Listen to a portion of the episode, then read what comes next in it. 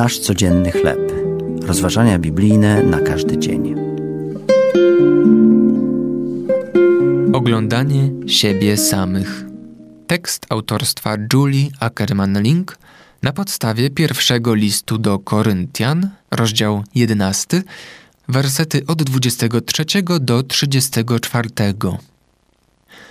Dawno temu, przed wynalezieniem luster lub wypolerowanych powierzchni, ludzie widzieli samych siebie bardzo rzadko.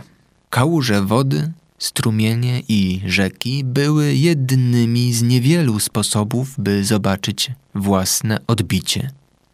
Lustra jednak wszystko zmieniły. Wynalezienie aparatu fotograficznego nadało fascynacji własnym wyglądem nowego wymiaru. Obecnie posiadamy trwałe obrazy samych siebie pochodzące z dowolnego momentu życia. Jest to dobre, gdy tworzymy albumy rodzinnej historii, lecz może przynieść szkodę naszemu duchowemu życiu. Zabawa oglądania samych siebie w aparacie może spowodować, że będziemy się skupiać na zewnętrznym wyglądzie, wykazując niewielkie zainteresowanie własnym wnętrzem. Badanie samego siebie jest kluczowe dla zdrowego duchowego życia. Bóg pragnie, abyśmy przyglądali się sobie w celu uniknięcia konsekwencji grzesznych wyborów.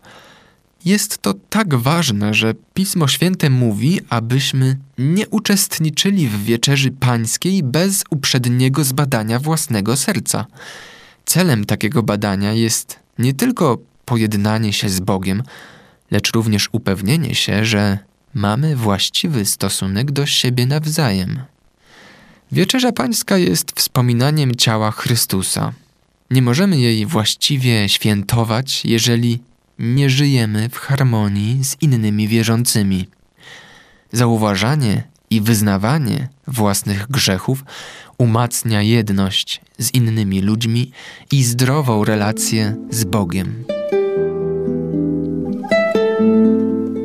To były rozważania biblijne na każdy dzień. Nasz codzienny chleb.